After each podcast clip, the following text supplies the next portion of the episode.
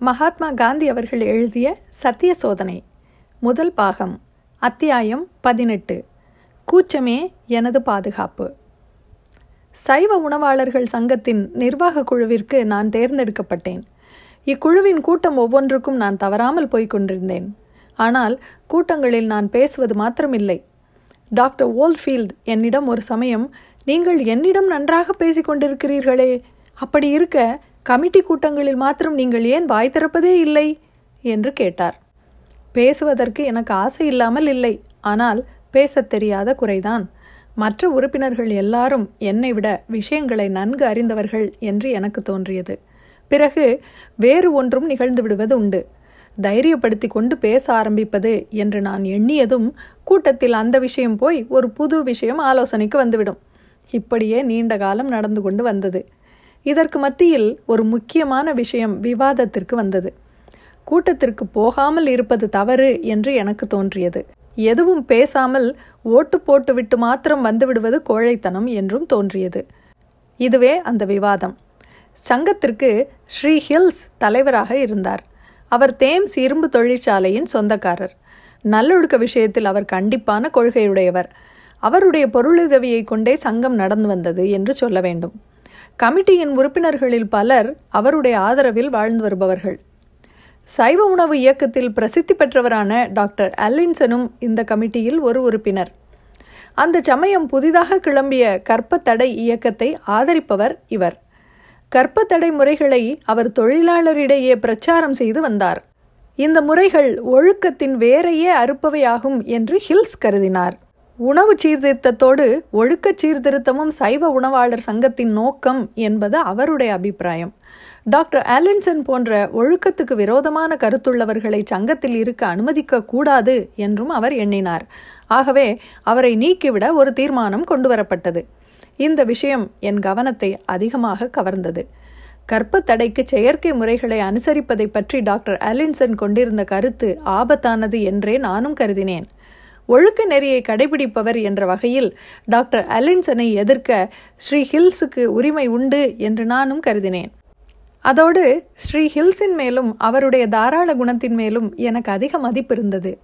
ஆனால் ஒழுக்க கொள்கைகளும் சைவ உணவாளர் சங்கத்தின் நோக்கங்களில் ஒன்று என்று ஒப்புக்கொள்ள ஒருவர் மறுக்கிறார் என்பதற்காக அவரை அந்த சங்கத்திலிருந்தே நீக்கிவிடுவது என்பது சரியானதல்ல என்றும் நான் எண்ணினேன்.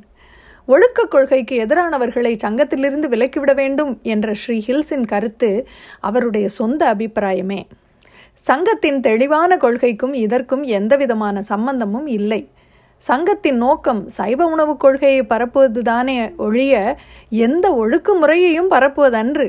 ஆகையால் மற்ற ஒழுக்கங்களை பொறுத்தவரையில் ஒருவர் என்ன கருத்து கொண்டிருந்தாலும் சைவ உணவு மாத்திரமே சாப்பிடும் யாரும் இந்த சங்கத்தில் அங்கத்தினராக இருக்கலாம் என்றும் நான் அபிப்பிராயப்பட்டேன். என்னை போன்ற அபிப்பிராயம் கொண்ட மற்ற சிலரும் கமிட்டியில் இருந்தனர். ஆயினும் என் சொந்த அபிப்பிராயத்தை கூறிவிட வேண்டியது என்னை பொறுத்தவரையில் என் கடமை என்று உணர்ந்தேன். அதை எப்படி செய்வது என்பதுதான் எனக்கு தெரியவில்லை. கூட்டத்தில் பேசும் தைரியமோ எனக்கு இல்லை. ஆகையால் என் எண்ணங்களை எல்லாம் எழுதிவிடுவது என்று முடிவு செய்தேன். அவ்வாறே எழுதி என் சட்டை பைக்குள் வைத்துக்கொண்டு கூட்டத்திற்கு போனேன்.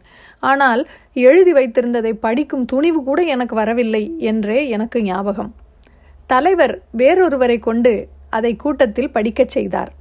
முடிவில் டாக்டர் அலின்சனின் கட்சி தோற்று போயிற்று. இவ்விதம் இது போன்ற முதல் போராட்டத்திலேயே தோற்கும் கட்சியில் சேர்ந்தவனாக நான் இருந்ததை கண்டேன். என்றாலும் என் கட்சி நியாயமானது என்ற திருப்தி எனக்கு இருந்தது. இந்த சம்பவத்திற்கு பிறகு அந்த கமிட்டியிலிருந்து நான் ராஜினாமா செய்து விட்டதாகவே எனக்கு அரைகுறையாக ஞாபகம் இருக்கிறது. நான் இங்கிலாந்தில் இருந்த காலம் முழுவதிலும் எனக்கு இந்த கூச்சம் இருந்து வந்தது.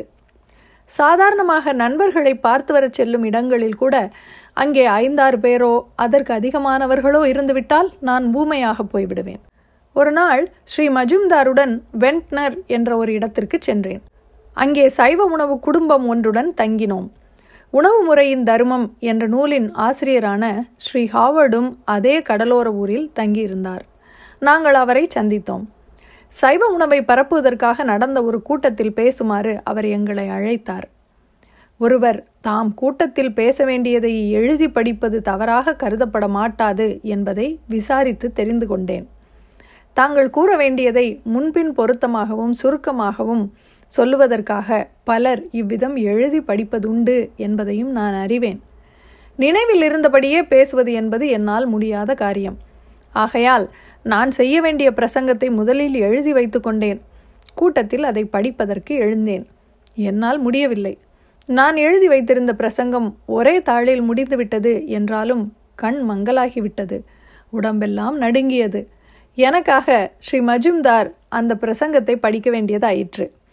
அவர் சொந்தமாக பேசியதோ அற்புதமாக இருந்தது. கேட்டவர்கள் கரகோஷம் செய்து குதூகலமாக வரவேற்றனர். என்னுடைய திறமையின்மைக்காக மனம் வருந்தியதோடு என்னை குறித்து நானே வெட்கப்பட்டு கொண்டேன். இங்கிலாந்தில் பொதுக்கூட்டத்தில் பேச நான் கடைசியாக முயன்றது அங்கிருந்து தாய்நாடு திரும்பிய சமயத்தில்தான். இந்த தடவையும் நான் என்னை பிறரின் நகைப்புக்குரியவனாக செய்து கொள்வதில்தான் வெற்றி பெற்றேன். எனது சைவ உணவு நண்பர்களை முன்னால் நான் கூறியிருக்கும் ஹால்பர்ன் ஹோட்டலுக்கு ஒரு விருந்துக்கு அழைத்தேன். சைவ உணவு விடுதிகளில் சைவ உணவு விருந்து வைக்க முடியும் என்பது சரி. ஆனால் மாமிச சாப்பாடு போடும் ஹோட்டலிலும் சைவ உணவு விருந்து ஏன் சாத்தியமாகாது போகும் என்று எனக்குள் நானே சொல்லிக்கொண்டேன். அதன் பேரில் ஹால்பர்ன் ஹோட்டலின் நிர்வாகியிடம் பேசி சுத்த சைவ உணவு விருந்துக்கு ஏற்பாடு செய்தேன். இப்புதிய பரீட்சையை சைவ சாப்பாட்டுக்காரர்கள் சந்தோஷமாக பாராட்டினார்கள். விருந்துகளெல்லாம் இன்பத்திற்காகவே வைக்கப்படுகின்றன. ஆனால் மேலை நாடுகளிலோ விருந்தையும் ஒரு அருங்கலையாக வளர்த்திருக்கிறார்கள். அங்கே விருந்துகள் ஆடம்பரமாகவும் சங்கீதம் பிரசங்கங்கள் ஆகியவைகளுடனும் நடத்தப்படுகின்றன. நான் நடத்திய அந்த சிறு விருந்திலும் இந்த ஆடம்பரங்கள் இல்லாமல் போகவில்லை. ஆகையால் அதில் பிரசங்கங்களும் இருந்தாக வேண்டியதாயிற்று. நான் பேச வேண்டிய சமயம் வந்தபோது பேசுவதற்கு எழுந்து நின்றேன். சில வாக்கியங்கள் மாத்திரமே கொண்ட ஒரு சிறு பிரசங்கத்தை செய்வது என்றும் அதற்காக யோசித்தும் வைத்திருந்தேன். ஆனால் முதல் வாக்கியம் பேசிய பிறகு மேற்கொண்டு பேச்சே வரவில்லை. பார்லிமெண்ட் காமன்ஸ் சபையில் ஆடிசன் செய்ய முயன்ற முதல் பிரசங்கத்தை குறித்து நான் படித்திருக்கிறேன். நான் கருதுகிறேன். நான் கருதுகிறேன். நான் கருதுகிறேன். என்று மூன்று முறை திரும்ப திரும்ப அவர் சொன்னதையே சொன்னார். அதற்கு மேல் அவரால் பேச முடியவில்லை.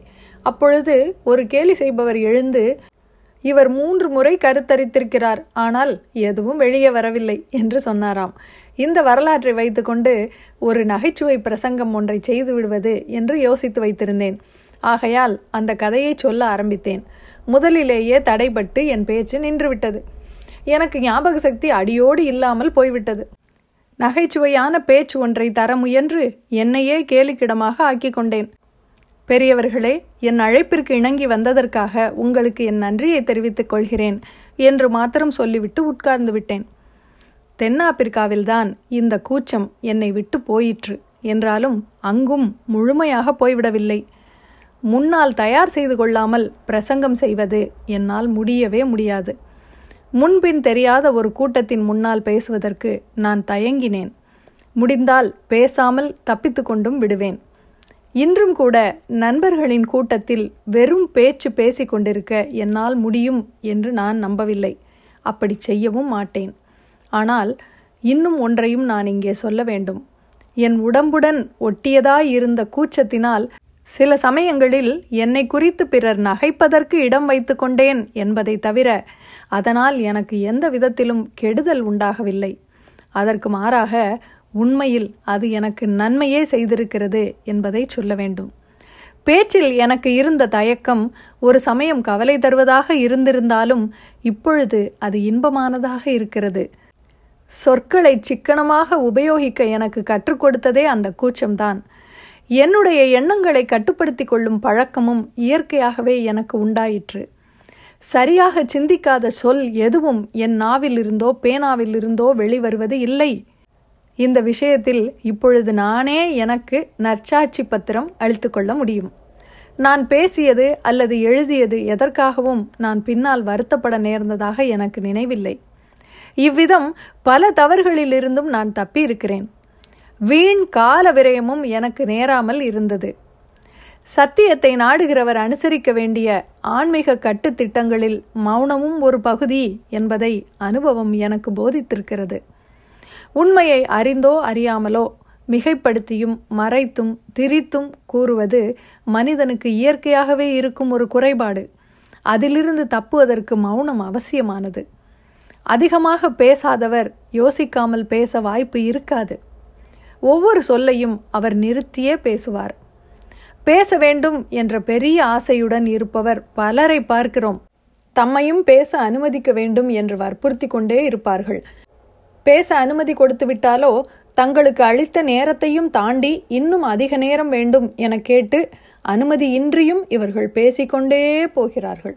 இத்தகைய பேச்சுக்களினால் எல்லாம் உலகிற்கு எந்தவித பயனும் இருப்பதாக சொல்லவே முடியாது. காலத்தை வீணாக்குவதுதான் அது. உண்மையில் எனக்கு இருந்த கூச்சமே எனக்கு கேடயமாகவும் கவசமாகவும் ஆயிற்று. நான் வளர்ச்சியடைய அது அனுமதித்தது. சத்திய ஆராய்ச்சியில் அது எனக்கு உதவியையும் செய்தது. இத்துடன் அத்தியாயம் பதினெட்டு முடிவடைகிறது. மீண்டும் அத்தியாயம் பத்தொன்பதில் சந்திப்போம்.